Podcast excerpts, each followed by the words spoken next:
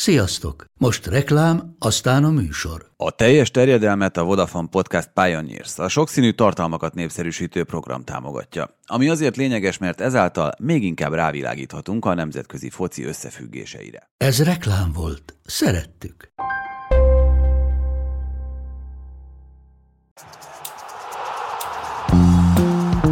Ez a teljes terjedelem. Magyarország első futballpodcastja Baumstark Tiborral és Bognár Domával. És azúttal Szabó Pítert köszöntjük nagy szeretettel, Doma távollétében pedig Vái Bence szerkesztőn küld be másik műsorvezetőnek. Hát egy pici downgrade, de... Nagyon van. kedves kezdés, jól esik. Hát ugye összeszokott párosról van szó, ezt azt alig, ha kell részletesen ecsetelni. Viszont itt, hogyha a VB előtt keressük azt, hogy mi volt a vezető narratíva, akkor szerintem az, hogy Azért jó, ha most itt a pozitív oldaláról vizsgáljuk, hogy ilyenkor rendezik szezon közben a világbajnokságot, mert a legnagyobb világsztárok végre nem kifacsartam 60-65 meccs után érkeznek, hanem lényegében a csúcsformájukban nem létezik olyan erőléti stáb, amelyik be tudná azt lőni, hogy pont most legyenek rossz állapotban azok a játékosok, akiknek itt a húzó embereknek kellene lenniük. Úgyhogy én azt gondoltam, hogy kezdetben ilyen szemszögből vizsgáljuk meg ezt a világbajnokságot, hogy én itt összeírtam pár embert, és aztán lehet ezt itt még egészíteni, farigcsálni, hogy akik a legmagasabb polcon vannak jelen pillanatban a futball világában, ők milyen teljesítményt nyújtanak, mert erről azért most már van képünk. Ronaldo, Messi, Neymar, Lewandowski, Mbappé, Modric és De Bruyne nevét írtam én föl. Hát azért nem biztos, hogy lehet őket egységesen vizsgálni. Azt szerintem azért látványos, hogy legalábbis meccs intenzitásra ezek a meccsek, bár régen volt, de akár még az Európa bajnoksággal összehasonlítva is ez egy picit magasabb intenzitással pörögnek. Ez nem jelenti azt egyébként, hogy magasabb színvonallal, mert ez egyébként nagyban függ ahhoz, hogy például a csapatok milyen stratégiákkal mennek ki a pályára, és ugye pont azért itt akár a sztárokra kitérve, nehéz szerintem megítélni, hogy az erőléti kérdés ez mennyit számít mondjuk egy Ronaldónál, vagy mennyit számít egy De Bruyne-nél Messi-nél, ha már Messi, ugye tudjuk, hogy igazából még az előző Mexikó elleni mérkőzés előtt is egy sérüléssel bajlódott, nem is volt biztos, hogy tud játszani, de az biztos, hogy az össz általános erőléte a játékosoknak, így a szezon közben az jobb, mint bármelyik másik korábbi világeseménynél, legalábbis a számok is valamilyen szinten ezt próbálják igazolni. Ez igazából majd valószínűleg akkor fogja bekérni az árát, mikor már itt tavasszal a különböző európai kupasorozatoknak, meg bajnoki szezonoknak a végén járunk, főleg azoknál a játékosoknál, akik mondjuk sokáig menetelnek, és még alapemberek is a csapatokban. Hát meg itt azért azt még nem látjuk pontosan, hogy azoknál a csapatoknál, amelyek sokáig jutnak, ott mit fog számítani, mert szerintem ennek az erőlíti kérdésnek az igazán komoly szerepe talán akkor lesz, amikor már lesznek hosszabbításos meccsek, amikor már az egyenes kieséses szakaszban... Hát most is vannak hosszabbításos meccsek. 120 percesek már most is vannak de ott lesz talán jelentősége annak, hogy egy egyenes kieséses szakaszban kinél marad meg a fókusz mondjuk a 85. percre is. Bár egyébként szerintem az egy nagyon érdekes trend, és itt ez összekapcsolódik azzal, hogy kik a sztárjátékosok, hogy mennyire az utolsó időszakában dőlnek el a mérkőző, hogy időszakukban dőlnek el a mérkőzések, tehát itt nem néztem erre pontos statisztikát vagy kimutatást, de hát érzésre is azt mondom, hogy a gólok 90%-a a 60. perc után születik. Az hát. első félidőket sem nagyon van értelme lejátszani Főleg sok a esetben. 11-es mérkőzéseknél. Igen. Igen, tehát elég 11.45-kor bekapcsolni a tévét, vagy, vagy 12 Ez így van. órakor. Majd Twitteren nagyon sok ilyen point láttam, hogy mi lenne, hogyha csak a 45. perctől kezdenénk, és a hosszabbításban lenne a maradék 45 perc, hogy valahogyan így lenne megoldva, mert tényleg a játékosok meg az edzők is a lehető legtartalékosabban tolják az első játék részben. Jó, de ez egyébként magyarázható azzal, hogy ez válogatott, és kicsit kevesebb az információ? Már csak amiatt is, mert ugye sokkal nehezebben kiszámítható az például, hogy hogyan fog fölállni egy csapat, mint amikor klubszezonban ö, történnek a mérkőzések. Igen, meg alapvetően a harcmodora a csapatoknak szerintem ezt alaposan meghatározza, azért még mindig a legtöbb együttes, hogyha az eddig lejátszott meccseket nézzük, abban kezd a mérkőzését, hogy egy középmagas vagy egy mély blokkban feláll, és akkor a másik azt próbálja körbeadogatni. Jobb esetben utána ez fordítva is megtörténik, rosszabb esetben egy csapat csinálja ezt, a másik pedig vár a végéig, hogy akkor történjen valami. Ez szerintem hozzátartozik ahhoz, hogy egyrészt most még a szokásosnál is rövidebb volt a felkészülési idő, tehát még azokat a labdás sémákat sem nagyon tudták szerintem felfrissíteni, amik egyébként benne vannak ezekben a csapatokban Ilyen szempontból egyébként még egy dolog, ami eszembe jutott, hogy ugye a 2018-as világbajnokságot alapvetően meghatározta azt, hogy a góloknak a jelentős része az pontrugások után jött. Most ugye, hogyha jól emlékszem, egyelőre négy olyan gól volt, amelyik pontrugás volt, de nem 11-es, és ez minek köszönhető, és szerintem ez is levezethető erre, meg akár a sok gól nélküli mérkőzéshez is köze van, hogy a pontrugás variációkat sem nagyon tudták gyakorolni a csapatok közvetlenül a világbajnokság előtt. Szerintem majd azt is érdemes lesz megnézni, hogy mondjuk ezeknek a góloknak a száma az egyenes kieséses szakaszra megnő, amikor már sokkal többet tudnak együtt, együtt, együtt időt tölteni ezek a csapatok, és sokkal többet tudják gyakorolni. Szóval szerintem azért ez, hogy későn dőlnek el a meccsek, sokan 0-0 az a felkészülési időben abszolút keresen, de meg nyilván a melegben, meg hogy mindenki beelvédekezni, tehát ezért sok ilyen faktor van szerintem, ami közre játszik ebben. A folytatásban itt lesz velünk majd Beregi István, a magyar válogatott videóelemzője, és a tévében azt mondta, amit egyébként látunk is, meg tudunk is, hogy egyre inkább az a trend, hogy az oldal szabadrugásoknál nincsen kifejelő ember.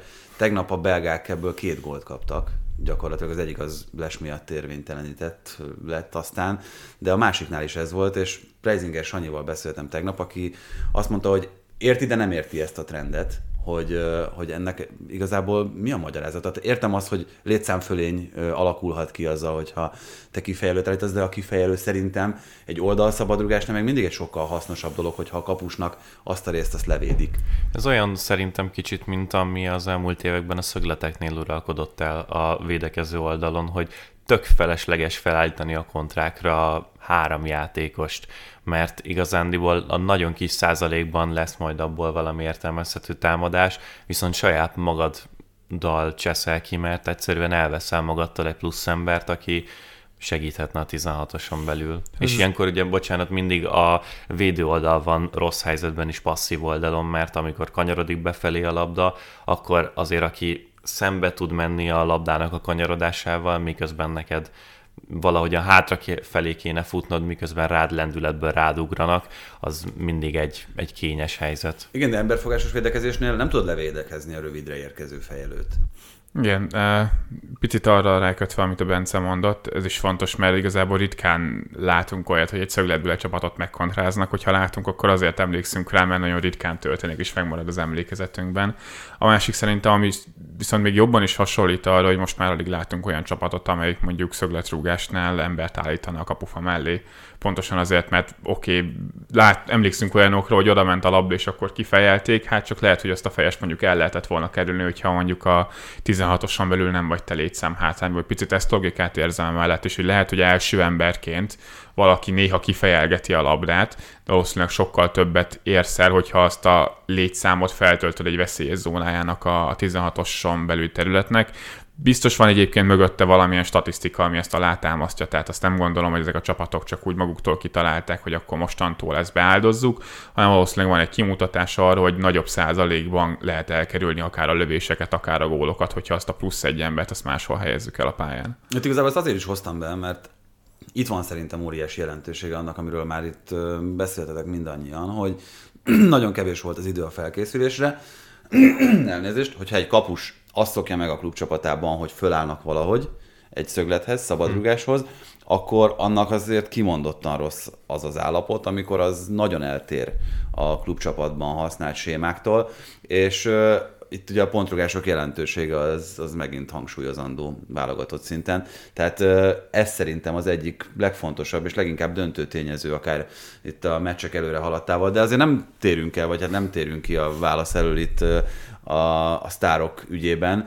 Itt Mbappé az, aki mindenképpen kiemelendő, mind a két mérkőzésen gólt szerzett, láthatóan jókedvű, élvezi is a focit, tud jobb húzó ember lenni, mint amilyen az EB-n volt? Hát szerintem az nagyban attól függ, hogy nem is feltétlenül Mbappé-tól, hanem kik játszanak körülötte, és miért játszanak körülötte azok, akik játszanak körülötte. Ugye vicces a franciák esetében valóban, hogy majd, hogy nem minden sérülésből jól jöttek ki, mert egy jobb profilú játékos tudott bekerülni a kezdőbe. Ugye egyrészt Benzema kidőlésével Mondhatjuk, hogy Benzema világklasszis játékos, és persze hát teljesen megérdemelten nyert most talán labdát, de ő inkább az, aki különböző területekre szeret visszamozogni, elkérni a labdát, beszállni ezekbe a kis játékokba, és hogyha a Real Madrid mérkőzéseit nézzük, akkor az a terület, amit legjobban szeret, az pontosan ez a baloldali félterület, ahol láss csodát, pontosan Mbappé mozog ezen az Európa a világbajnokságon, és Theo Hernández bekerülése még az, ami ezt lehetővé teszi.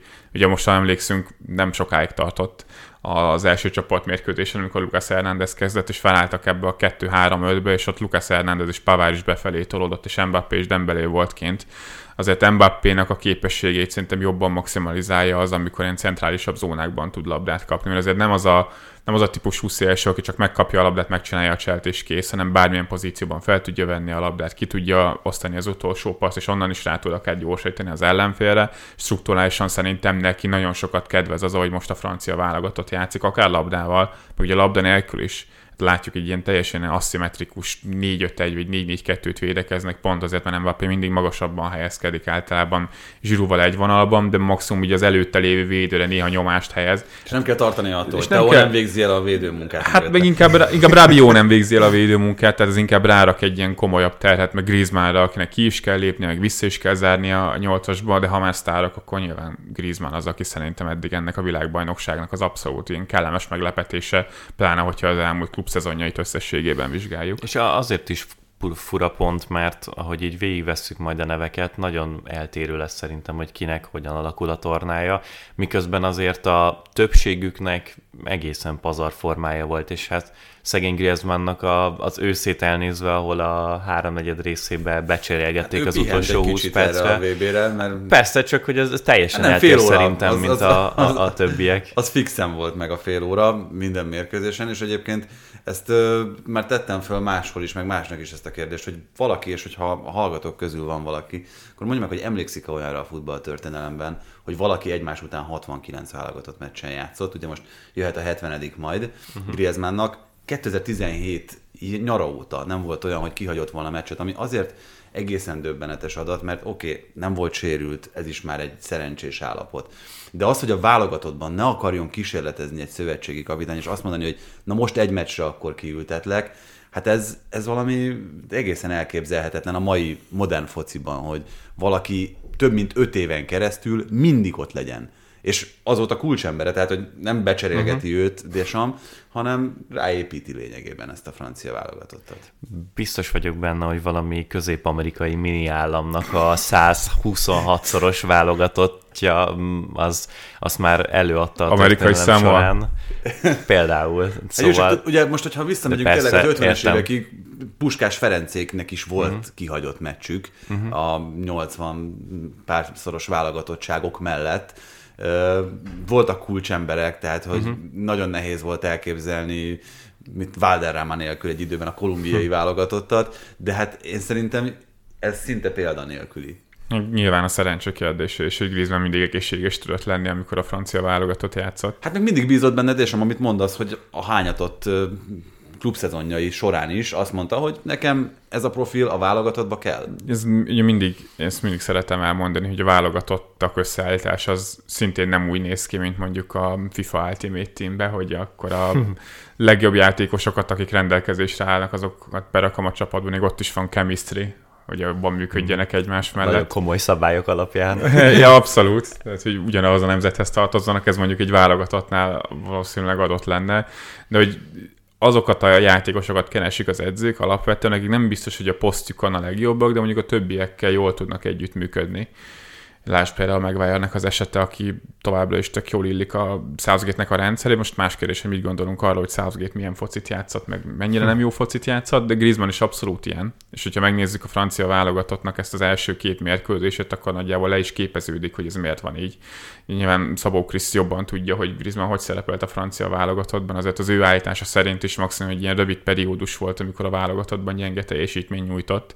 De ő tipikusan az a játékos, aki az olaj tud lenni a gépezetben. És hogyha például a legutóbbi mérkőzésen a, az ő hőtérképét megnézzük, hát a pályának viszonylag kevés, kevés olyan szeglete volt, ahol nem bukkant volna föl. Folyamatosan felmért, hogy hol vannak az üres területek, hol kell összekötni a csapatrészeket, hol kell fölvenni a labdát, mikor kell segíteni, mikor kell inkább területet nyitni. Ez egy Griezmannnak ez mindig egy óriási erőssége volt, és nyilván az ő karrierét meg jelentősen befolyásolja, hogy egy Atletico Madridban, ahol ezt még mindig sokáig tudta maximalizálni, egy olyan csapatban játszik, amiknél még mindig hát nem feltétlenül a labdás dominancia jellemző, még hogyha azért próbált is Simon ebbe az irányba elmozdulni az elmúlt években, a Barcelonánál meg abszolút őt félre profilozták, tehát kirakták így szélsőnek, mert egy olyan csapatból ott van Messi, oda nem kell még egy gyengébb Messi. Griezmann viszont a francia válogatottban ezt a funkciót abszolút be tudja tölteni. Jelenleg ő a francia válogatottnak a messze szerepkör tekintve is akár most már.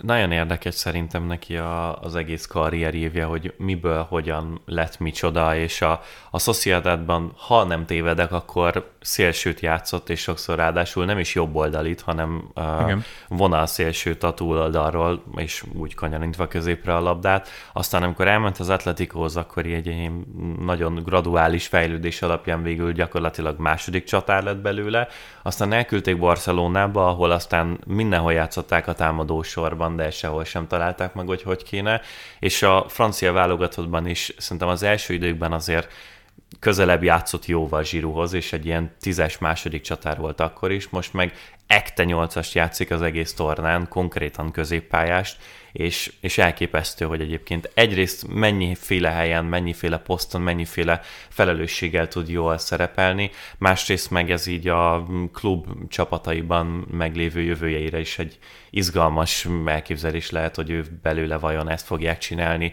a klubidényben is, akár az Atletico. Simeone már egyszer-kétszer berakta nyolcasnak, nem is volt uh-huh. annyira rossz, tehát ebben abszolút egyébként van potenciál, mert azt azért ne hallgassuk el, hogy oké, okay, jó helyen veszi fel a labdákat, meg védekezésben is oda teszi magát, de hát basszus, a legtöbb helyzetet ő alakította uh-huh. ki, meg legmagasabb minőségű helyzeteket ő alakította ki eddig, még hogyha két meccsről is van szó, azért az egy brutális teljesítmény, és ezért annyira rossz csapattal a második meccsen itt Dániel szemében, mert nem játszott a francia válogatott. Ezzel nehéz nem egyetérteni. Neked van kedvenced, Bence? Olyan, mint Pitnek Griezmann vagy? Ezzel nagyon egyet tudok érteni.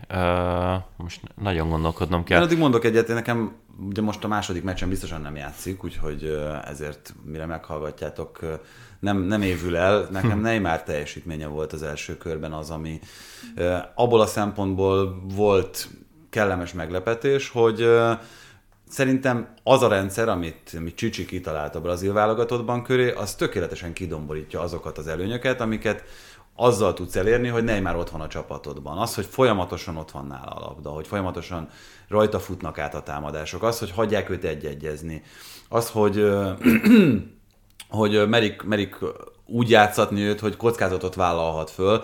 Ugye neki volt a legtöbb labdavesztése az egész első körben, ami, hát ami tudjuk, hogy nem magától értetődően rossz dolog. Persze, hanem abból fakad, hogy, hogy rizikót mert vállaltatni vele Csicsi, úgyhogy nekem ezt tetszik igazából, és most jut eszembe az, amit hallottam az egyik BB felvezető műsorban, ugye Mauricio Pochettino beszélt róla, akinek a keze alatt játszott Neymar, és a Totaliben mondta azt Pochettino, hogy Neymarral kapcsolatban semmi más nincsen, hogy most akkor őt hogyan teszed föl, tartsd őt boldogan és ez, a, ez, a, ez az Találkozom sokat a labdával, De és ő szereti. Erről, erről van szó, és szerintem ezt nagyon kevesen tudták az elmúlt években ilyen szinten megoldani, mint ahogy itt a brazil válogatottnál ez Csicsi megoldotta úgy, hogy azért nem kis egókkal van körülvéve. Úgyhogy nekem ez volt az, ami, ami mindenképpen kiemelendő volt. Ugye az már egészen biztos, hogy Svájc ellen nem játszik mert Kamerun ellen van esély állítólag. Na, hogy láttam azt a bedagadt bokát, nem nézett ki jól, nyilvánvalóan, de azért nagyon-nagyon csodálkoznék, hogyha őt nem drótoznák össze a folytatásra. Nem. Ez biztos. Maximum a negyed döntőre biztos vagyok benne, hogy felküldik szétinjekciózva. Hát szerintem nem feltétlen kell azt már ott megkockáztatni, úgyhogy jó eséllyel ott a brazil válogatott már biztosan továbbjutó lesz. Egyébként borzasztóan ideges voltam emiatt, amikor ezt megláttam, mert végre tényleg a Neymar úgy ment bele ebbe a világbajnokságba, és szerintem ezt mindenkinek örülnie kell, aki szeretne jó focit látni ezen a vb n hogy egy csúcsvarnában lévő az őszt abszolút parádés játékkal eltöltő már úgy ment neki a VB-nek, hogy ráadásul egy jó rendszerbe volt beleillesztve az ő játéka, és rögtön az első meccsen szabálytalankodnak ellene kilencszer, és hm. úgy dagadt fel a bokája, hogy akkora lett, mint a feje. Egyébként nagyon örülök, hogy ezt mondtad, hogy nem is feltétlenül Neymarnak az egyéni teljesítménye volt az, ami ilyen kiemelkedő volt, mert szerintem egyénileg azért annyira nem játszott jól, hanem hogy a csapatra kifejtett hatása. Ugye Csicsi is elmondta a meccs után, hogy az első fél idő után annyit változtattak, hogy a paketát jóval feljebb tolták a jobb oldalon, és Neymar volt az, aki picit visszább jött a középpályára, akár ilyen centrális zónákba, hogy Viniciusnak több helye legyen, és végül azon is dölt el a mérkőzést, de Neymar erre is tudott használni. Hogy úgy igazított picit a többieknek a pozícióját, hogy minél jobban magára húzza az ellenfeleket, ezzel területet szabadítva föl a, a másik oldalon. Ebben a szem, ebből a szempontból egyébként nagyon hasonlít például Lionel Messi-re is. Ugyanezt akartam mondani, hogy nagyon izgalmasnak találom, Aj, hogy a, a válogatottjukban mennyire Kimegyek, hogyha van hasonló lett, nem, nem kell, hogy, hogy mennyire hasonló lett így öreg korukra, és ezt nagyon idéző jelbetéve a szerepük, és tényleg mind a ketten azért jóval közelebb álltak, és jóval közelebb fociztak a kapuhoz, még a korábbi tornákon, most meg gyakorlatilag tényleg a védő, labdával a lé, védősor, vagy a leghátul lévő emberek, meg a csatársor közötti összekötők mind a ketten. Közben kitaláltam a sajátomat, Ö, picit csalok, E, Kettő játékos mondok, akik hát gyakorlatilag ugyanaz az ember, vagy valami furcsa lénynek a két arca, Pedri meg Gavi, a, akik igen. most arra már elévülhetetlen párosok. mondani. Őt is nagyon könnyen lehetett volna, mert tényleg De elképesztő. De igen. Ez egy tény. Egy pont az nem elég nekem. Szóval a német válogatott is szerintem ahhoz képest, hogy most hogyan állnak a csoportban, meg hogy mennyi pontot tudtak gyűjteni, annál messze menőkig sokkal jobban játszik és, és focizik, de a spanyoloknak még az eredmények is azért elég szépen összejönnek egyelőre, és fantasztikusan működik ez a csapat. Az egy dolog, hogy itt is azért ki kell emelni, hogy a mindenkinek a teljesítménye az elég erősen alá van támaszva, meg dúcolva a Luis Enrique-nek az elképzeléseivel, ugyanúgy, ahogy a braziloknál is, a németeknél is, de ettől függetlenül szerintem ők azok, akik igazán úgy dinamikusan működővé teszik ezt az egészet, mert megvannak a veterán gerincei, mint mondjuk Busquets ennek a csapatnak, de az, hogy labda nélkül is mennyire lendületesek, és hogy labdával is van, aki azért mozgatja ezt a pozíciós játékot, az szerintem nekik kettejüknek köszönhető elsősorban. Egy gyors gondolat csak itt a spanyol-német mérkőzéshez. Én mikor ezt néztem, én egy dologra jöttem el, hogy nekem nagyon hiányzik a klubfoci. Ez, ezáltal legközelebb. Ez a meccs- abszolút meccs- messze az egész VB-nek a legmagasabb színvonalú meccse volt, tényleg olyan volt, mint egy ilyen BL egyenes uh-huh. kiesés párharc, tehát jó játékosokkal, a két legjobb edzővel, és picit így ilyen nem tudom, kultúrsoknak hat, hogy a klub szezon közben így kapsz egy VB-t, ahol nézed mondjuk ugyanúgy a japán Kosztarika mérkőzés, és amit valljuk meg őszintén, én sem néznék meg, hogyha nem egy világbajnokságon lennénk, és hogy így felüdülésnek hat, hogy úristen, ezek letámadnak, meg nyomás alatt meg tudják tartani a labdát, úgyhogy az nekem eddig messze az volt a kedvenc meccsem. Nem Na, akarok ja, szalin rasszista lenni, tényleg csak egy gondolat, de jól gondolom, akkor ez volt az első európai-európai meccs az egész tornán. Hát nagy csapat, európai, európai nagy csapat talán. Uh-huh. Hát még a francia Dánt nem tudom, hogy Tényleg. mennyire nevezed európai nagy csapat, európai nagy csapat meccsnek. Aha. Megközelítőleg, igen, igen. mondjuk. De itt még a játékosokra vonatkozóan csak egy felvetésem van, amit lehetne nagyon hosszan is kifejteni, de ezt inkább csak egy ilyen gondolatébresztőnek szánom. Itt Ugye a séta statisztika, ugye abból, ahogyan a játékosok mozognak a pályán, annak az intenzitását figyelve, az is kijön, hogy ki az, aki kocog, ki az, aki sprintel. Ki az, aki nem hajt?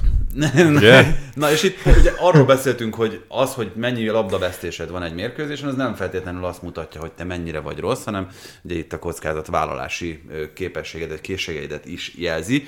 Ugyanígy ugye ezzel kapcsolatban is születtek írások, hogy a séta az egy letisztultságot is feltételez, és majd kitesszük a műsor alá ezt a listát, ami a The Athletic-en jött ki. Ugye nem nagy meglepetés, Lionel Messi az, aki a legtöbbet sétál a meccseken, 4,6 kilométert, ami egészen döbbenetesen magas adat, de nekem azt tűnt fel ezen a listán, hogy egy-két kivételtől eltekintve, itt ugye Salisu az, aki kivételként említhető, itt csupa 30 fölötti játékos van, akiknek van annyira letisztult a játékok, hogy pontosan tudják azt, hogy mikor kell az intenzitást növelni a futásban, és ugye erre, erről szól Messinél is ez a statisztika, amit itt a dietetik elemzésében írtak, hogy ezzel tud tartalékolni a kulcspillanatokra, hogy egyébként meg lelassítja ott a mozgását. Én ezt akkor így vissza is dobnám a labdát, hogy hát akkor ezt jól rá, lehet fűzni Sandro Tonalira például, aki ennek a szöges ellentetje, aki Igen, egy percet sem sétál. Igen,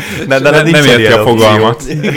És hát majd gondolom azért a neki is meg kisgyerekek, kell tudod, a tanulnia. kisgyerekek se sétálnak soha, amikor Ez születés után elkezdenek járni, ők futnak mindig, mindenhova. Úgyhogy Még, még nagyon örül, hogy a pályán van. mindig, mindig azon nevettünk, amikor a, amikor a gyerekeink tényleg elkezdtek totyogni, hogy ők, ők tényleg ők nem, nem képesek arra, hogy sétálnak, jából végig. És Tonali az abszolút ezen a Abszolút. csecsemőkorban. Igen, a Tonali még a sétálnak a fogalmát nem ismerem, én lassan a futásnak a fogalmát nem ismerem, hogy még, még hogy kell. Egyébként az, az egyik valóban, hogy jó pillanatokban tudod felgyorsítani a saját játékodat, de ugye Messi kapcsán ez már nem egy ilyen új keretű dolog, tehát még 2018-ban jelent meg egy ilyen egész komoly tanulmány, amikor ilyen tracking détával lekövették az ő mozgását több mérkőzésen is, és pont ezt figyelték meg, ez 538 meg is jelent ebből egy kivonat még annak idején, és az volt a cím, hogy Messi jobban sétál, mint ahogy a legtöbb játékos fut, és abban az, szerintem az amit ki kell emelni, hogy persze az energiáit azt jól konzerválja, és jókor tudja felhasználni, amikor megkapja a labdát, és meg kell indulni, de hogy például Messinek van egy ilyen nagyon jó képessége, ami például itt ezen a listán rajta van Griezmann is, amit szerintem érdemes kiemelni. Hogy... De bocsánat, itt csak ha tényleg az első tizet nézzük, hogy ott kik szerepelnek, Lewandowski, De Bruyne, ugye az általad említett Griezmann, hogyha egy kicsit lejjebb megyünk, akkor Bellinghamet láthatjuk, aki ugye nem tartozik az idős játékosok közé, de a letisztultság azért nála is szerintem ott van. Persze, még mindegyiknél azért főleg, hogy kevés mérkőzés számról beszélünk, nem tudom, hogy ez most egy vagy két, két Ez most az egy teljes teljes. Hát ugye annyi, hogy, hogy itt hozzávették a, azokat, amiket már lejátszottak, és Messinél például ugye a Mexiko elleni meccsen az is kijött, hogy a 44. percben volt az első sprintje. Na igen, tehát azért kicsi mintáról beszélünk, ez számít a kontextus, tehát Lewandowski nem feltétlenül csak azért fut keveset, mert úgy konzerválja az energiáit, meg jó helyezkedik, hanem mert egy borzasztó passzív lengyel válogatottban játszik, ahol a meccs nagy részét ezt a kezdőkörben tölti el, miközben úgy nagyjából nincsen neki dolga. De hogy Messinél például azt érdemes megnézni, és Griezmannnál is ez hasonló lehet, hogy nagyon sokszor, ahogy ő sétál, azzal keresi és csinálja meg a területet a többieknek. Tehát pont ebben a 2018-as tanulmányban benne volt az, hogy Messi már csak azzal képes területet nyitni másoknak, hogy egy helyben áll és ugye a pozíciós játéknak is ez egy nagyon fontos eleme, hogy jól töltött fel a területeket, azzal területeket nyitsz máshol, a más például a szélsők szerepköre, hogy a kim vagy az oldalvonal mellett folyamatosan azzal az ellenfélnek a védővonalában nyitsz nagyobb területet a többieknek, és Messi ezt például elképesztően érzi most már évek óta, hogy mikor kell futni, mikor kell sétálni, és a még fontosabb, mikor kell egy helyben állni. És a Mexikó elleni meccsen ez például szarul nézett ki, hogy az a egész argentin válogatott pocsék volt, de hogy Messi meg képes volt például a góljánál is megtalálni azt a területet, hogy gyakorlatilag árva vált a Di Mariától a labdát, de hogy az a három fős mexikói középpezet szépen eltolt a labdás irányba, Messi pedig megtalálta azt a szabad területet, ahol ő kaphatta a labdát. Nem futott, nem is sétált, egy helyben állt és megkapta a labdát, hát, pont abban a területben. Pont ez a másik, amit kiemel ez a tanulmány, az, hogy amikor az ember ugye itt 5 km per óra környékén mozog, mert itt a sétánál körülbelül erről beszélünk, akkor az, ami sokkal jobban felerősödik ebben, az a scanning, az, hogy hogyan tudja pásztázni uh-huh. a terepet, és sokkal nagyobb szögben képes, hát ugye ez teljesen nyilvánvaló, amikor fut az ember, akkor sokkal kevésbé, már az agya is sokkal kevésbé képes fölfogni azt, amit lát. Itt pedig a társak és az ellenfelek helyezkedési pozícióit eleve jobban tudja felmérni. És éppen azt akartam kiemelni, hogy itt az elhangzó nevekből Bellingham is, Rezman is, Messi is, De Bruyne is a hát gyakorlatilag a középpontjai a saját csapatuknak a nagyon leegyszerűsítve az irányítói, úgyhogy ennek megfelelően nem annyira meglepő már, hogy ők azok, mert azt gondolná az ember, hogy aki a kellős közepén van a csapatnak, annak fölfelé kell, meg visszafelé is össze-vissza pattognia, de hát ezzel ellentétben igazából csak tudnia kell mindenkiről, hogy hol van, és megtalálnia, hogy hol tudja felvenni a labdát. És még egyszer a kontextus, direkt most gyorsan megnéztem, hogy Mbappé ott van azért ennek a listának az alján, tehát pedig azt gondolnák, hogy hát ő megkapja a labdát, és ő csak sprintben, sprintel igen. folyamatosan üres területbe, és a sebesség, hát jó, csak azért a francia válogatott nem feltétlenül, pláne a Dániel mérkőzésen a magasra feltolt pressingjéből volt emlékezetes, és főleg Mbappé, aki meg ebből majd, hogy nem teljesen ki van, vagy olyankor tényleg azt csinálja, hogy az energiáit azt megspórolja, viszont hogyha labda szerzés van, akkor azonnal jön a sprint és megy területbe, és hát azt láttuk, hogy akkor már nehéz utolérni. Igen, hogyha már itt beszéltünk arról, hogy milyen újítások vannak, meg milyen adatokat kapunk meg a VB-vel kapcsolatban, engem egyelőre lenyűgöz egyébként a grafikai hozzáadott érték. Hát csak amit... találja meg az ember. Találja meg az ember, de már önmagában az, hogy ugye itt a covidos évek után például a Premier League-ben megszűntek az animált kezdőcsapatok, nagyon jól néznek ki szerintem, tehát hogy azok, én amikor az első meccs előtt láttam, akkor tényleg úgy ámultam rajta, hogy na hát így kell kinéznie, most a 21. században egy meccs közvetítés elején az összeállításoknak, de ami nekem a legjobban tetszik, és én bevallom, én nem láttam ilyet korábban, ezek a ballisztikus adatok, aminél meg, az, hogyan számolják ki, hogy mennyit forog a labda a levegőben? Tehát, hogy ez, Hát ugye Valószínűleg a labdában lévő chip. lévő Van, chip. ja, és Hát ugye a automatikus les technológiához, hogy labdában és van a, a chip, és ja, az ezt igen, alapján ezt ezt, azért össze, tudják mérni. Mert, mert ilyet soha nem láttam még, hogy Hm. mit 5,6-os ö, másodpercenkénti forgási Ez a legtöbb volt a- labdában még a topligákban sincsen chip, meg ez az automatikus, félautomata les technológia, de valószínűleg, hogyha ez el fog terjedni, akkor ezt egyre több helyen fogjuk látni. Óriási, és ahogy látod a szabadrugásnál, hogy hogy gyorsul, hogy lassul a labda a levegőben, akár itt a légellenállástól. Hogy csapódik lefelé. Ugye ezek azok a dolgok szerintem, amiket eddig mindig csak így szemre néztünk, hogy hát nagyon csapódott. És, Igen, de és ez látod, hogy ott jó. még gyorsul. Uh-huh. Iszonyatos. És uh, tényleg látod a forgását, tényleg látod, ez, ez, egy, ez, egy, ez egy balisztikai uh-huh. vizsgálat gyakorlatilag, amit elvégeznek a, a labdával, és szerintem Ö, ugye mindig gondolkodik az ember, hogy mi az, amiben többet lehetne tudni, többet lehetne adni. Ez olyan távlatokat nyithat meg, amiket eddig nem ismertünk. Akár tényleg, amit itt beszéltünk, hogy statisztikai alapon döntenek arról, hogy mondjuk a kapufához állítanak embert, vagy nem. Itt is, hogyha lesz statisztikád arról, hogy mennyire érdemes megtekerni a labdát, milyen sebességgel, uh-huh. milyen erővel érdemes azt megrugni, akkor az egész biztos, hogy a szabadrugásokra, szögletekre hatással lesz majd idővel. Abszolút, és ugye mindig, hogyha a labdarúgásnak a fejlődését nézzük, meg akár itt az elemzéseknek a fejlődését nézzük, az mindig egybefüggött a technológiai fejlődéssel. Tehát elég például csak azt figyelembe venni, hogy a felkészülés, videóelemzés, adatelemzés mennyit fejlődött azáltal, hogy videókazetta helyett már volt DVD lejátszó, és könnyebb volt hordozni, könnyebb volt összevágni az anyagokat, és ez mennyit lendített a futballon. Nyilván most már ott tartunk, hogy a labdában van egy chip, ami alapján azt is tudjuk nézni, hogy játékos hogyan rúgja meg a labdát. Tehát a eddig- fejlesztésében is ez fontos lehet. Eddig gyakorlatilag ez a trafipaxos technológia volt, ami mérte a labdának a sebességét. De hát ott ugye nem láttad az irányt, nem láttad azt, hogy akkor az mennyire tekeredett, és itt ez az, ami nekem, nekem iszonyatosan sokat ad hozzá. Itt ez a labdabirtoklás harmadik opciója, hogy tetszik? Szintén újdonság, ez ugye ez az in contest, az amikor nincs senkinél gyakorlatilag a labda, nem is tudom, hogy ezt magyarra hogyan fordítsuk.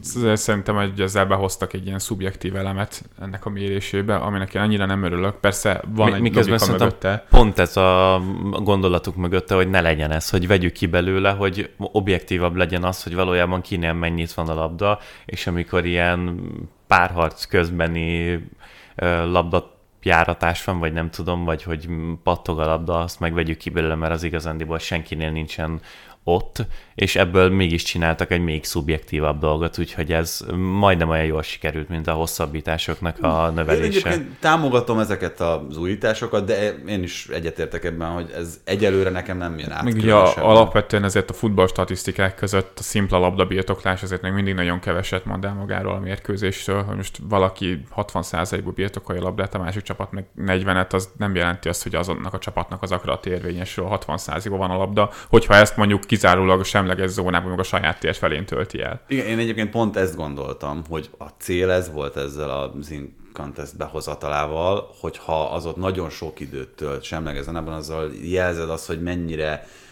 gyakoriak a párharcok, mennyire sok az olyan típusú labda, ami támadható itt akár egyik, akár a másik fél része, de lehet, hogy, lehet, hogy rossz irányba gondolok. Hát csak ebből szerintem nagyon behatárolt mennyiségű lehet a maximum. Tehát, hogy ezt nem tudom elképzelni, most ezt hasba mondom, hogy itt 15%-nál többet be lehetne írni ezekre, hogyha eltelt mondjuk már fél óra, tehát nem a negyedik percben járunk.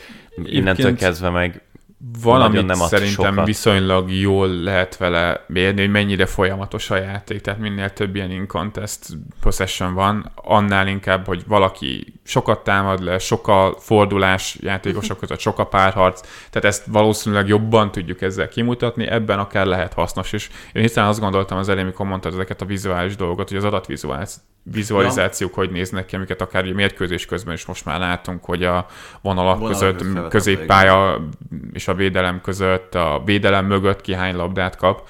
Ezek egyébként fenn vannak a FIFA-nak valamelyik ilyen aloldalán, ilyen nagyon részletes 50-60 oldalas dokumentumok formájában, elképesztő mennyiségű és jó használatú adat érhető el a világbajnokság kapcsán. Mindegyik ilyen külön PDF-be szétszedve, tehát ezt át kell nyálazni, de csupa olyan mutató, amik egyébként jól láthatóan hatással vannak a mérkőzés eredményére. Nyilván az XG-t most már aki hallgatja ezt a podcastet, és szerintem már nem kell elmagyarázni, hogy miért fontos ezt nézni. VB mondjuk kis mintán inkább ilyen leíró tulajdonsága van, mint mondjuk hosszú távú prediktív tulajdonsága, de például a, hogy a középpály és a védelem között ki hányszor kap labdát, vagy a védelem mögött ki hányszor kap labdát, ez egy abszolút prediktív mutató arra, hogy ki nyerheti meg a mérkőzést, kinek van nagyobb esélye megnyerni a mérkőzést. Ugye picit hasonlít ez erre a, a packing modellre, hogy hány, egy passzal hány játékost játszan át. Itt ugye ők vonalakat néznek, fenn is van a magyarázat a FIFA-nak az oldalán, hogy azt nézi, hogy az egy csapat részhez tartozó játékosok közül az utolsót, hogyha átjátszol, akkor van egy ilyen line breaking esemény, és akkor a két vonal között kap labdát az illető, de minél nagyobb ez a szám, hogy annál nagyobb az esély arra, hogy te megnyered az adott mérkőzést. Persze ez nem mondja azt, hogy te fogod megnyerni az adott mérkőzést, csak hogy nagyobb rá az esélyed. Van még egy dolog, ami nálam óriási ellentmondás, de lehet, hogy csak a boomerénem miatt. Valószínű. De... Igen, mondtam, hogy erre azért szansz megvan. Ez pedig az, hogy itt ezen a VB-n, és nem tudom, hogy ez átszivárog-e majd a klubfutballba is, ugye elkezdték, és érthető módon kezdték el a teljes játékidőt számolni a játékosoknál. Tehát, hogy egy játékos, hogyha 113 percig tartott a meccs, akkor 113 percet játszott. Ezzel az a problémám, és aztán mondom, itt lehet javítani, hogy nem, nem feltétlenül csak az, hogy ezt 120 éven keresztül nem így számolták. Tehát aki pályán volt egy meccsen, az 90 percet játszott. A szerződéseket nem így írják. Tehát ugye nagyon sok olyan szerződés van, aminél az van, hogy, hogy a játékpercek felét ö, pályán kell töltened, és nem, nem erről vannak a statisztikák jelen pillanatban a klubfutballban, mert az egyfél időt játszik, játszó játékos az 45 percet játszik, a teljes meccset az 90-et, és itt azért óriási eltérések lehetnek, hogyha 110 meg 120 Hát az egy fél játszatsz. plusz fél idő. Hát ez egy hosszabbításnak az első fél ideje volt gyakorlatilag nagyon sokszor, amit lejátszottak. De így nézzük a gól, gól per perc mutatót, így nézzünk egy csomó minden más mást. Hát, és, és arra nem is beszélve, hogy a 90 percre vetített statisztikák, azok meg meghaltak. Igen, ez, ez, nincsen ez, mindent összezavarunk. Tehát nekem ez a problémám ezzel a modellel. Miközben egyébként értem a törekvést akkor, hogyha 55 perces félidő van, akkor, akkor ne 45-tel számoljunk, csak nem látom ennek a feloldását. Hát egy tiszta játékidő, tehát ez nyilván abba az irányba mutat. De ez, ez a fajta megoldás pontosan az általad felsorolt dolgok miatt, úgyhogy most én is boomerkedni fogok sajnos, de szerintem ez alapvetően sem állt tőlem távol, szerintem ez nem megoldás ez, amit a FIFA eldöntött, hogy akkor a világbajnokságon most megváltoztatjuk azt, hogy a hosszabbítás évtizedeken keresztül működött. És persze egyébként meg rohadt frusztráló tud lenni, amikor egy bármilyen mérkőzésnek akár a hosszabbításában valaki tápolni kell mondjuk két percig, és aztán az öt perces hosszabbításból lesz max. 6. Tehát, hogy nem számolják el igazából gyakorlatilag a kieső időt, hanem oké, okay, ennyi pórul jártál, drága barátom, aki hátrányban játszottál, és jó járt az, aki mondjuk előnyben játszott, ezzel szerintem átestünk a lónak a túloldalára, és tényleg közelebb hoz minket ahhoz, hogy legyen tiszta játékidő. Hagyjuk 60 perces, a mérkőzések nem lennének sokkal rövidebbek, sőt, nagyjából ugyanúgy ez a 90 perces határ, az meg lenne, mint eddig, csak sokkal jobban tudnánk mérni, hogy mennyit van játékban a labda, és ez például a statisztikai mérések szempontjából is nagyon sokat tudna segíteni, mert hogyha pörög az óra, akkor valóban játék is van. Csak csatlakozni tudok a boomerkedéshez. Én nekem meg itt, ami még nem hangzott el, és a leginkább zavar az egészben, hogy ezt pontosan ugyanúgy sikerült kezelni a FIFA-nak, mint mondjuk a sörnek a VB kezdet előtti kettő nappal eltiltását, meg az, hogy végül a szivárványos karszalagok, meg az efféle szimbólumok ugyanúgy nem lehetnek ott a pályán. Mindent, bármiféle előzetes párbeszéd, kommunikáció és nyílt hozzáállás nélkül, csak eldöntöttük, hogy lesz valami, és utána beközöljük, meg megcsináljuk akkor, amikor hát igazából már senki nem tud vele mit csinálni. Igen, és két nappal a VB előtt, így Kolina elmondta, hogy most jobban fogunk figyelni, az időhúzásra is hozzá fogjuk adni az elmaradt időt, de azt szerintem még akkor se gondolta senki, hogy ez ilyen első félidő 10 perces hosszabbítás, második félidő 8 perces hosszabbítás, hogy fordítva is ilyenekben fog megnyilvánulni.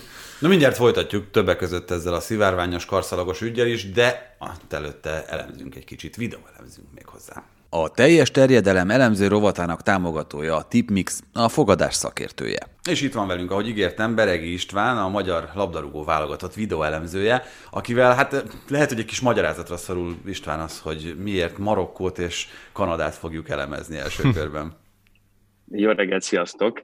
Hát mindenképpen olyan csapatot szerettem volna, akik kicsit inkább a radar alatt mozognak, mert nyilván legtöbben azért az ismertebb csapatok játékával vannak tisztában, meg most így amiatt is, hogy ugye szakértői munkám miatt nagyon sokszor több betűket kellett, hogy nézzem, ezért nem is feltétlenül jutottam el oda, hogy esetleg minden csapatot végig tudjak nézni, és hát amúgy a tegnapi játék alapján azon, hogy Marokkó teljes mértékben rászolgált erre, mert nagyon stabil csapatot láthattunk.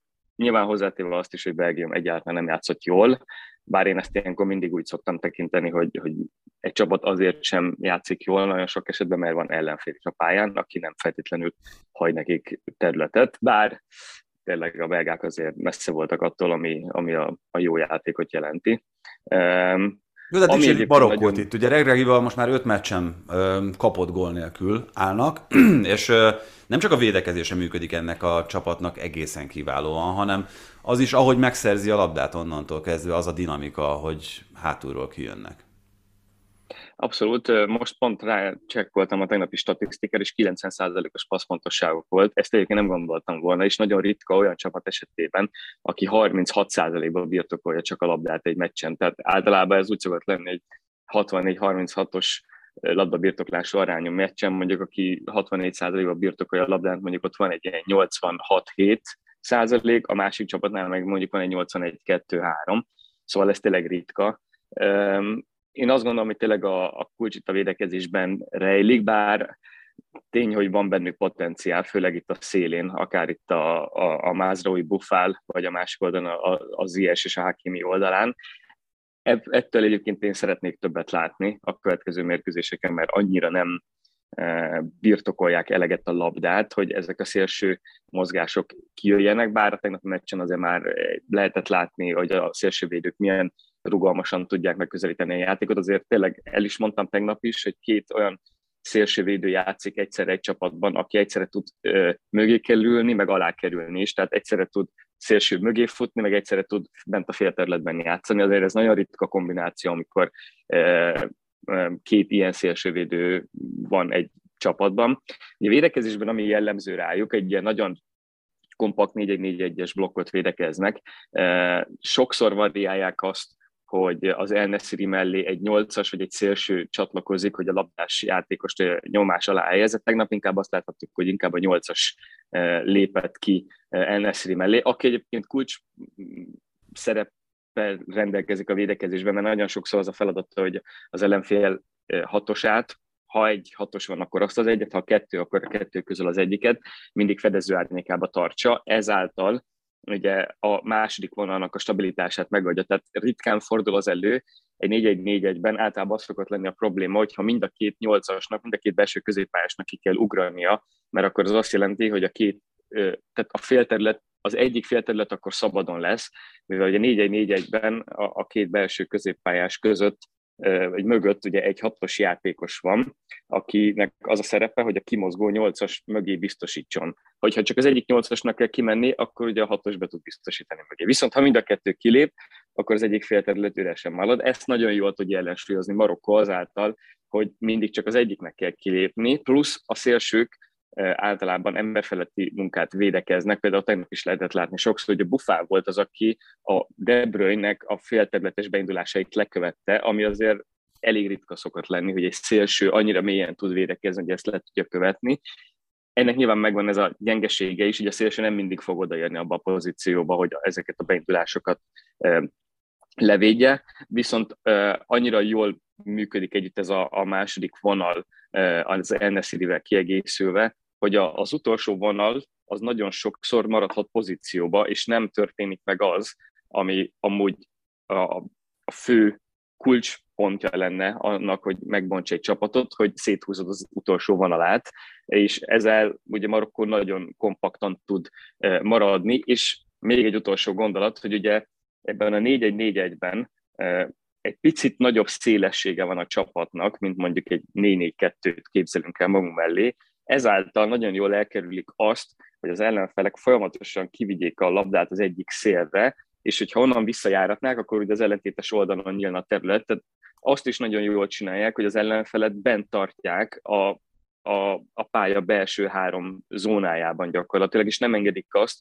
hogy magukat megmozgattassák, így csúnya szóval élve, ami ugye egy olyan csapatnál, aki sokat védekezik, általában ez szokott lenni a kulcs, a megoldás kulcs, hogy addig mozgatod, mint akár nézünk tényleg spanyol válogatottat most, csak hogy a, a VB-nél maradva, addig mozgatják az ellenfelet, amíg előbb-utóbb szélességben valahol terület fog nyílni. Na itt ez nem történik meg, mert szélességben is általában akár még a második vonal ki tud érni, és nem kell kimennie vagy Hakiminek, vagy Mázraúinak, viszont ha ki kell menni, akkor tényleg olyan kvalitású játékosokról beszélünk, akik jó szöget fognak, és időben ki tudnak érni, szóval így egy nagyon-nagyon kompakt csapatról beszélünk, tényleg az, hogy öt meccsen nem kaptak gólt, nagyon egyetlen egy meccs volt, amikor tíz fölött kaptak lövéseket, azért ez tényleg arról enged következtetni, hogy ez nagyon stabilan működik, és nem csak amiatt is, mert hogy az ellenfelek esetleg Georgia volt, hanem most azért tényleg Belgium ellen is megmutatták ezt.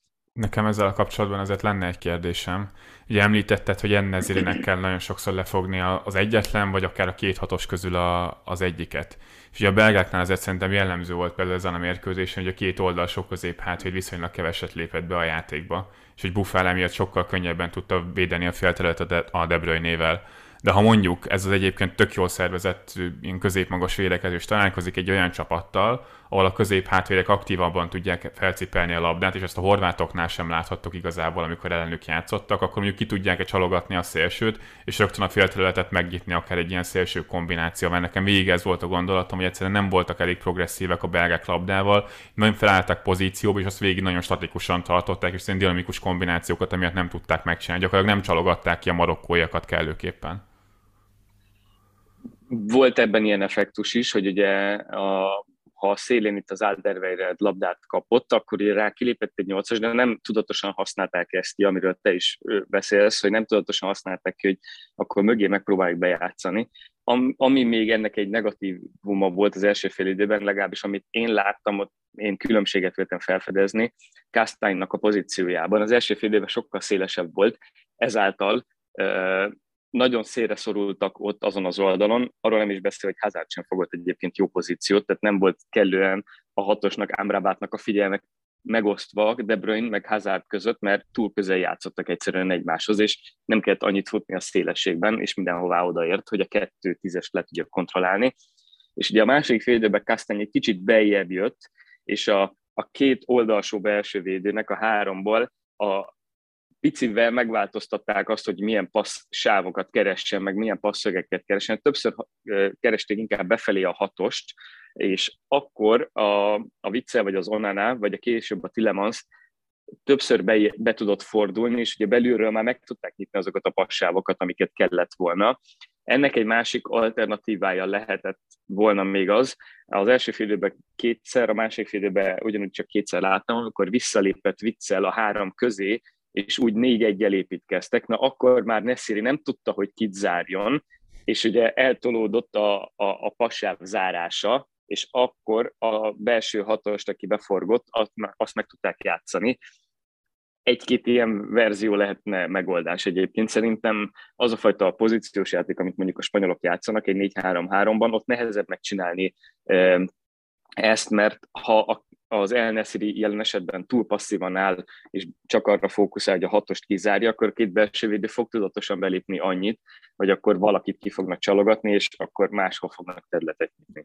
Pont a spanyolokra gondoltam egyébként ilyen szempont, hogy a televe két magasan játszó nyolcasról van szó, esetleg Pedri visszamozgásával ez tud változni, de ott televe például Amrabat ott lehet kicsalogatni ebből a hatos pozícióból, hogyha mondjuk ennek szerintek már nem egy pozíciót tartó, hanem mondjuk egy ilyen csavart mozgást kell megcsinálni a védők közé, hogyha mondjuk akár volt, de főleg Laporte elkezdi felcipelni a labdát, tehát hogyha picit a védők ilyen proaktívabban lépnek be a játékba, akkor Szerintem az lehet ennek a marokkói védekezésnek például egy ilyen bontó hatása. Na, titeket szét foglak ültetni, mert így akkor soha nem fogunk végére érni ennek, a, ennek az adásnak, de válaszolja nyugodtan. E, igen, egyébként ez nagyban az is befolyásolja mondjuk egy általánosságban, hogyha nézzünk meccseket, a, a támadónak a fedező árnyékát, meg a védekezési szögét az is befolyásolja, hogy a labdás játékos milyen orientációval lép be. Hogyha csak egyenesen lép be, akkor sokkal könnyebb, viszont hogyha befelé orientálódva lép be, akkor ugye egy picit módosítania kell, és kicsit késleltetni is fogja a kilencesnek a, a passáv zárását, mert nem egyszerre kell kontrollálni a labdás játékost és a mögöttel lévő játékost is, ezáltal ugye egy picit a csapat mélyebbre fog szorulni. Ez is egy megoldás annak, de tényleg amúgy a kulcs tegnap talán abban volt, hogy A Hazard nem fogott olyan jó pozíciókat, hogy tényleg meg tudja bontani ezt a marokkói védekezést. Előtte a horvátoknál ugyanez volt jellemző, ott egy picit én még nagyobb káoszt éreztem egyébként rendszer szintjén, mint a belgáknál, mert ott tényleg nagyon sokszor nem voltak tudatosak a befoglalt pozíciók. Ettől függetlenül tényleg azt lehet látni Marokkótól, hogy, hogy van egy nagyon stabil rendszere. Az ilyen típusú csapatoknál mindig az a kérdés, hogy mit fog tudni reagálni, akkor, hogyha ő kerül hátrányba mert ezek a, ez a típusú játék addig mindig nagyon ül, amíg 0-0, vagy ugye esetleg ők szerzik meg a, a, a vezetést, és tudnak egy kicsit második szándékból játszani. Viszont az a kérdés, hogy tudnak -e ebből úgy előre lépni, ha hátrányban vannak, nem csak a labdabirtoklást tekintve, hanem tudnak esetleg ö, letámadósabbak lenni, vagy magasabban védekezők lenni, mennyire tudnak ebből a középső blokkból kijönni úgy, hogy, hogy nyomás alá helyezzék a labdát, és ebből labdát szerezzenek. Na akkor még röviden azért a kanadaiakról is mindenképpen ők ugye elbúcsúztak a további küzdelmektől, még egy meccsük lesz, viszont azért nem véletlen az, hogy nagyon-nagyon sokaknak azonnal a kedvencévé vált ez a bátor és egyébként nagyon fiatal kanadai csapat. Hát nekem is. Az első meccsen egyébként egy nagyon jó eh, játékfelfogást láthattunk tőlük. Azt mond, tegnap pont ezt firtattuk egyébként a meccs után, hogy, hogy ez most a tegnapi a játékfelfogás és a játékrendszer miatt is lehetett más meccs. Én azt mondom mindkettő. A, a belgák ellen nagyon jól működött az, hogy végig magasan akartak védekezni, és egy nagyon jól kinéző, meg nagyon jól működő 5-2-3-at láthattunk tőlük. Most viszont tegnap visszaváltottak 4-4-2-re, ami egyébként alapból az alapjátékuk volt. Ugye selejtezőt főleg ebben játszották végig, és az utolsó négy meccsen próbálkoztak a háromvédős rendszerrel. Egyébként a Herdman le is nyilatkozta, hogy nagyon szeretné, hogy a férfi csapata ugyanolyan rugalmas lenne, mint ami a női csapata volt, és ilyen szempontból azért várható volt belőle az, hogy, hogy fog valamilyen rendszert változtatni, vagy hogy bátran mer ehhez nyúlni. Ugye tegnap viszont az, hogy az első percben, vagy második percben, második perc azt hiszem, második percben gólt szereztek, az lehet, hogy egy picit módosította az alapstratégiát, és nem akartak annyira magasan védekezni, hanem inkább mélyre visszacsúsztak. Ugye az, hogy rendszert váltottak, a, len, a, a horvátok hirtelen nem is tudtak mit kezdeni az első 5-10 percben, vagy lehet, hogy még 15 is. Onnantól kezdve viszont, hogy megtudták, hogy mi ez, milyen rendszer, hol vannak a területek, akkor szépen fokozatosan nagyon, nagyon szétbontották. Én most egy picit azt érzem, hogy, hogy ez most tipikusan annak a csapdája lett, amikor egy csapat nagyon rugalmas akar lenni, akkor ez visszafelé sül el, és, és lehet, hogy most nyilván utólag eredményből nem akarok ítélkezni, hanem inkább a játékból mondom azt, hogy lehet, hogy jobb lett volna megpróbálni ugyanazt az 5-2-3-at, és akkor beleváltani, amikor az esetleg nem működik, mint egy teljesen mást játszani, mert így tényleg semmit nem láthattunk abból, amit az első meccsen láttunk Kanadától, mint hogyha egy teljesen más csapat lett volna konkrétan. Egyébként a kapusok, bocsi, a kapusok nyilatkozta azt, hogy próbáltak letámadni az elején ebből a 4-4-2-ből, aztán ez mondjuk egy pár perc után, egy 10-20 perc után egyszerűen megszűnt, és ő például nem értette, hogy miért. Aztán az Azórió, aki csereként előbb nagyjából pont azt mondta el, amit, hogy kiismerték a rendszert, és ugye harmadik emberes kombinációkkal most mindig meg tudták találni a szabad embert, és a rugalmasságra visszatérve viszont labdás játéknál az elején nem pont az jött ki, én legalábbis úgy láttam, hogy a horvátok arra számítottak, hogy ők ugyanúgy ezzel a három belső védős játékkal fognak kimenni, de legalábbis pont az első gólnál a horvátoknak a letámadás sémája, hogy a jobb hátvéd föllépett, a szélső pedig befelé, az nekem arra utalt, hogy ők három belső védőt akarnak letámadni egy az egyben, sőt, amikor már odaértek a kanadaiak a 16-osan belőle, akkor látszik, hogy a, a horvátoknak a bal hátvédje arra számít, és el is indul kifelé, mint hogyha egy számvédőnek kéne mögötte érkezni a hosszú oldalra, hogy ezzel viszont azért a labdás játékban az elején sikerült meglepni a horvátokat. Abszolút, ott még azt is éreztem, hogy a, a két nyolcas, ugye a Kovácsics meg a Modric bátrabban ugrik ki a két védekező középesre, a két hatosra, és úgy voltak vele, hogy majd a, a sorok között lévő három játékost esetleg könnyebben le tudják kontrollálni, akár az utolsó vonallal is.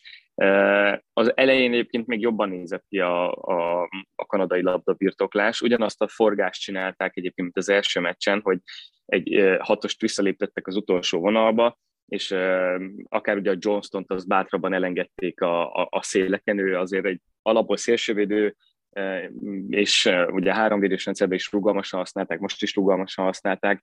Tehát ott volt az elején ebből probléma a horvátoknál, hogy nem tudták, hogy, hogy melyik passávot zárjanak. Sokszor a, a nyolcasok, amit mondtam, tényleg kiugrottak a hatosokra, és akkor volt olyan, hogy Davis bejött, és a Davis meg szabadon vette fel a labdát a sorok között, mert ugye ott már a, a szélső sem, Krámárit sem tudta, hogy akkor melyik passávot zárja, ez valószínűleg az elején így volt, egy 10-15 perc, utána viszont tényleg, ahogy rájöttek arra, hogy a két belső védővel és a hatossal, ugye Brozovicsal kiegészülve a kanadaiaknak az első vonal ellen gyakorlatilag folyamatosan 3 a 2 tudták felhozni a labdát, és Brozovic van annyira jó játékos, az Interben is láthatjuk, hogy tudja pontosan, hogy ezzel ellen mit kell csinálni, mélységben fellépni, abból nagyon sokszor kibújtak a nyomás alól, és egyre fokozatosabban ugye beszorították Kanadát sokkal mélyebben.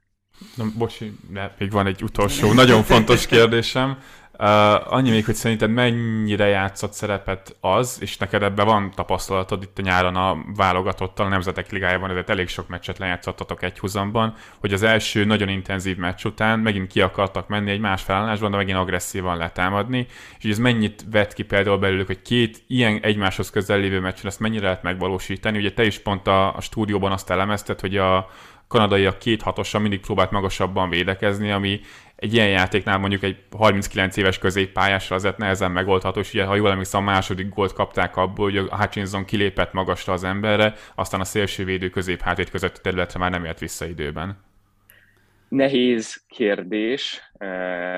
Nem vagyok erőléti szakember, tehát az ő általuk generált számokban nem is szeretnék beleszólni, meg nem is akarok ahhoz mm, hozzászólni, mert ugye ők pontosan látják azt, hogy a fizikai teljesítmény az hogyan alakul, akár ilyen e, négy meccses periódusokban. Az tény, e, hogy egy csapat akkor tud jól magasan védekezni, hogyha sokat van nála a labda. Tehát ez egy meccsre is érvényes, meg több meccsre is érvényes. És ha most Kanadát megnézzük, akkor pont azt láthatjuk, hogy a labdabirtoklásuk, tehát ott még nem tart ez a csapat, hogy a labdabirtoklásnak legyen ritmusa. Tehát nagyon sokszor eljutottak támadó harmadik, három passz, már a, vagy távoli lövés, vagy beadás, nem érnek fel időben, nem tud rendezett maradni a csapat. Én azt mondom, hogy, hogy ez akkor teljesíthető, hogyha ha ez, ez megvan mellette, hogy egy mm, csapat jól tud labdát birtokolni. Nyilván vannak egyébként erre is kivételek, mert mondjuk egy, egy Red Bull stílusban játszó csapat folyamatosan magasan fog, folyamatosan magasan fog védekezni. Ez egyébként egy picit ott azért valamilyen szinten már játékos keret kérdése is. Én azt gondolom, hogy jelen esetben egy VB-n ez lenne a kulcs, hogy, hogy mennyire tud akár rendszer szinten is működni egy magas letámadás, ami most nem működött, meg mennyire tudod azt balanszolni, hogy ugye letámadásnál folyamatosan ott kell legyél, időbe oda kell, hogy érjél, olyan mikromozgásokat kell teljesíteni, hogy pontosan időben le tudjál lassítani a labdás játékos előtt, hogy ne tudjon egy, nagyon szimpla testcsellel, vagy egy irányba történő átvétellel levenni. Szerintem ez is kell. Például spanyolokat megnézzük, ők azért fognak végig magasan letámadni, mert, mert van rá energiájuk, és ott pont az van, hogy úgy birtokolják sokat a labdát, hogy közben pihennek gyakorlatilag, mert hogy annyira energiahatékony a játékuk. Ez azért nyilván kevés csapatnál van így, de valahogy a balansz az, az így, így adódik össze. István, nagyon köszönjük, hogy itt voltál velünk, és hogy ezt megosztottad velünk, várunk jövő héten is. A szurkolás, a fogadás és az elemző rovat támogatója a Tipmix. És én itt nem szólaltam meg a, Pisti alatt, mert nem akartam az idejét tovább húzni, hogy még én is hozzácsapjak valamit, de szerintem az egy nagyon általános és érdekes trendnek a, a megfigyelése lehet, amit itt a kanadaiakról mm, beszéltek a, a Pittel a leges legvégén, mert a, ugye az volt itt nagyon leegyszerűsítve, amit meg lehetett nézni, hogy a kanadaiak labdan nélkül kreáltak rengeteget a belgák ellen, nagyon bátor, agresszív hozzáállással, és utána a következő mérkőzésen, amikor már elfogyott az energiájuk, meg uh, nagyon rövid felkészülés miatt fizikailag nem tudták megcsinálni ugyanezt a pressinget, labdával már nem tudtak olyan sok mindent hozzátenni.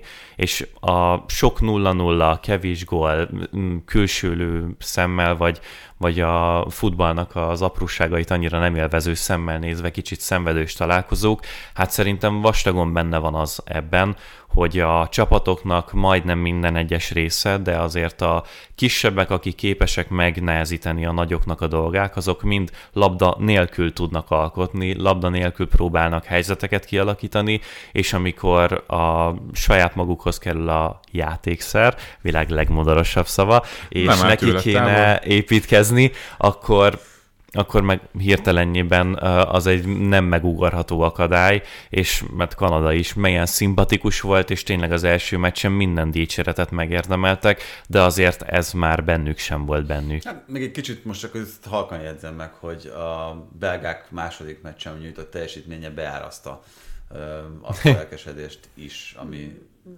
Persze, az első meccsen is ke- kellett ahhoz, hogy a kanadaiak ennyire jól nézzenek ki, de hogy Pisti is mondta, azért kell mindenhez egy ellenfél. Tehát a belgákat is láttuk azért akár a Nemzetek Ligájában is, ott se néztek ki jól, azért a mérkőzéség többségét hozták, mert hagyták őket labdával érvényesülni. Hmm. Nekem kapásból például a lengyelek elleni mérkőzésük jutott eszembe, ahol a lengyelek pontosan azt csinálták, mint most eddig az egész világbajnokság alatt, hogy teljesen passzívan hagyták, hogy jó pozícióba kerüljön Azár De Bruyne, na ez például sem Kanada, sem pedig Marokkó nem engedélyezte a belgáknak. Na ígértem, hogy beszélünk még ezekről a politikai kérdésekről, és csak akkor, hogyha van kedvetek hozzá igazából, mert a csapból is ez folyik. És, um, és most azt mondjuk, hogy nem akar nem beszélni. Ez az a kérdés, hogy kinek van kedve végighallgatni. Igen, én nem is akarok erről nagyon-nagyon sokat beszélni, de azért előkerült egy csomó olyan dolog, ami, ami szerintem egy kommentárt mindenképpen uh-huh. érdemel. Itt ugye a Neuer által még a meccs előtt fölvett, aztán rejtegetett szivárványos karszalag. Nekem az jutott eszembe, hogy nem az lenne az egész VB legerősebb képsora, amikor Najernek felmutatják a sárga lapot a szivárványos karszalagért? Tehát, hogy nem, nem ezzel érné el pont a, a fő célját? De igen, és ez egy szerintem egy kihagyott zicser, és nyilván ezt elég lenne egyszer bejátszani, és mm. meghozni ezt az áldozatot. Én nagyon csalódott is voltam, hogy ez végül nem történt meg, még hogyha az az ominózus fénykép a német válogatottról azért egy erős üzenetértéket hordozott magában, amit mondjuk a többi válogatott nem tett meg, sőt, nekem az kifejezetten antipatikus volt, hogy sokan felszólaltak azzal, hogy hát a, a focira kellett volna fókuszálni, és akkor nem kaptak volna ki, ugye ez Rob Page volt a Velszi válogatott szövetségi kapitánya, hogyha jól emlékszem, de... Igen, valaki... meg hát Azár is előtte, miután... De ott inkább, szerintem azt inkább poénra vette, amit aztán kontextusból kiragadva uh-huh. lehetett őt fikázni, de azért több ilyen megnyilvánulás volt. Még az volt a legtisztességesebb, mikor néhány elmondták, hogy hát mi nem azért vagyunk itt, hogy politikai üzenetet próbáljunk közölni, de hogy nyíltan beleállni abba, hogy ez emiatt kaptak ki, azt szerintem átmegy minden határon. De pont ezért lett volna valóban erős üzenet, hogyha ott van az a karszag Nójánem, mert a FIFA gyakorlatilag egy öngolt rúgott azáltal, hogy ezt nyíltan elkezdte tiltani. Tehát gyakorlatilag kreáltak egy, egy nagyon erős szimbólumot. Egyelőre beválik? Egyelőre beválik, mert senki nem merte bevállalni azt, hogy, hogy felveszi legalább csak egyszer is. De hogyha mi lett volna, hogyha ezzel nem kezd semmit a FIFA, mindenki ott van, és kész, senki nem beszél róla. Egy percet sem. Most mindenki erről beszél. Tehát tipikusan az, amikor nagyon ágálsz valami ellen, és próbálod tiltani, és annál inkább felemeled annak az erejét. Csak ezt az erőt senki nem használta ki egyelőre. De és nem csak a FIFA baj. követi el ezt a hibát egyébként, hanem ugye a katariak is, mert miért kell kitiltani a keresztes lovagot a stadionokból? Tehát, hogy még akkor is, hogyha értem egyébként, hogy mi a vallási háttere ennek az De egésznek. itt vendégeid vannak. Igen, és tehát egyrészt elvárható a vendégek részéről is, hogy nem utogassa az angol szurkolónő mellét a metrón, meg... meg szóval Pete nem ért egyet a helyzettel. nem ilyen vendéglátó szoktam lenni. Igen, te kimondottan biztatod a női vendégeidet arra, hogy mutassák meg. Ne, én nem mondom, hogy ne tegyék. Ez szerintem két külön dolog. Szóval itt igazából szerintem mind a kettő fél részéről hiányolhatjuk a toleranciát, mert egyrészt Katar szerintem, hogyha tényleg az a cél, hogy itt az országimást építsék, javítsák, nem jár jól azzal, hogyha piszlicsári dolgok miatt itt eljárásokat indít. Ugye kitiltják a szurkolólányt, nem engedik be a kereszt. Elveszik tőled a szivárványos sapkát. Elveszik az, igen, tehát, hogy meg, meg a az iráni rendszer ellen tiltakozó szurkolóknak a drapériáit elveszik meccs közben Szóval ezek, ezek szerintem nem feltétlenül jó üzenetek, még akkor sem, hogyha egyébként azt azért szerintem nagyon sokan elfelejtik, hogy amikor a nyugati világrészben rendeznek hasonló eseményeket, ott is nagyon-nagyon sok ilyet látunk, és mondjuk UEFA rendezvényekkel kapcsolatban meg aztán igazán nem kell magyarázni azt, hogy mi az, amit nem mutat a kamera. Uh, nagyon ambivalensnek érzem ezt igazából. Van ez a narratíva a katari rendezéssel kapcsolatban, hogy uh, hát ha a VB vagy mi, vagy a világ megy oda, akkor a világnak kell alkalmazkodnia a helyszínnek a, a szabályaihoz. És én, én ezzel abszolút nem értek egyet igazából, és ez a vendégségre hát is rárimel, egy meg arra kompromisszumnak. Hát én még talán csak ezt sem mondanám. Szóval, hogyha te egy világeseményt, ami bevallottan a teljes bolygónak a mindenféle színes kultúráját, meg mindent magába akar foglalni, be, be akar fogadni, és ezt rendezed meg, akkor én nem gondolom, hogy egy hónapig hozzád kéne mindenkinek alkalmazkodnia, mint sem neked rendezőnek mindenki máshoz. És ez nem jelenti azt, hogy nyilván ne tartsák be az országnak a, a, a törvényeit, tehát nem, nem azt mondom, hogy hirtelenjében egy hónapig teljesen dobjunk el mindent, csak az, hogy folyamatosan a világnak kell kompromisszumot kötnie amiatt, hogy hol van a VB, miközben, hogyha ez nem Katarban történik meg, ahogy a Tibi is mondta, hanem Európában, akkor, vagy, vagy Észak-Amerikában, akkor meg nem ez volt a jellemző, azt én egy ilyen teljesen értetetlen mm, döntésnek tartom, és hogy, hogy a FIFA miért tart ki emellett. Van egy ilyen hátránya annak, hogyha egy olyan országnak adsz egy világversenyrendezési jogától a különböző emberi jogoknak az egy picit más értelmezése van, mint ahogy mondjuk a szabad nyugaton ezt mi értelmezni szeretjük. Én tényleg csak egy dolgot szeretnék még ehhez mondani, hogy azért a, az álságosság az mennyire megfigyelhető például a FIFA-nak a kampányában, és én mindig nagyon jót mosolygok, amikor minden meccs előtt megjelenik ez a reklámspot különböző focistákkal, mm-hmm. hogy a, a futball, egyes, a, a futball egyesít minket. Hát valahogy a Katari világbajnokságról nekem nem az jut eszembe, hogy a futball egyesít minket.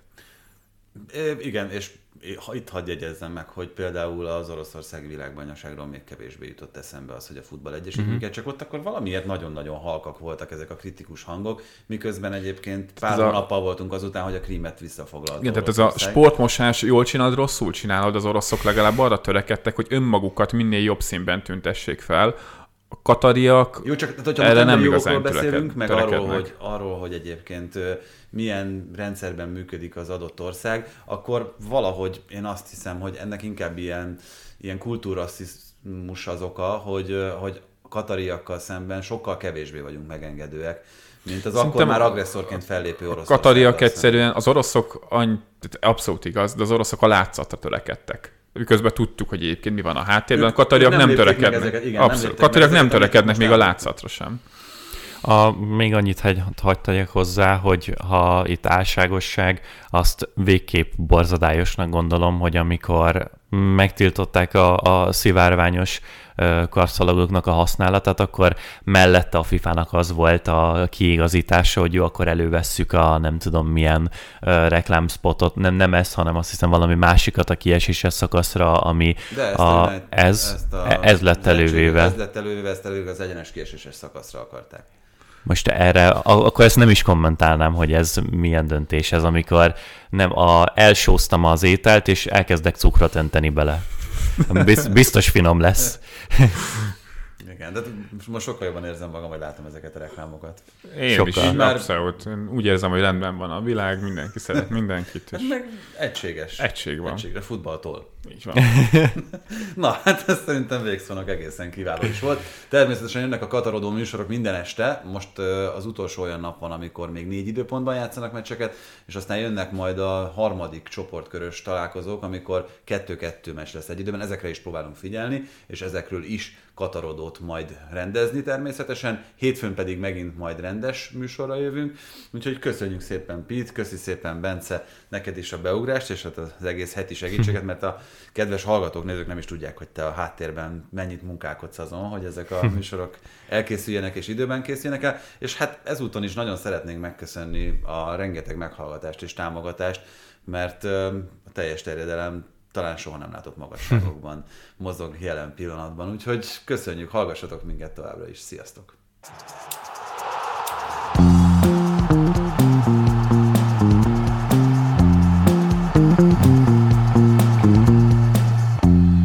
Ez a műsor a Béton közösség tagja.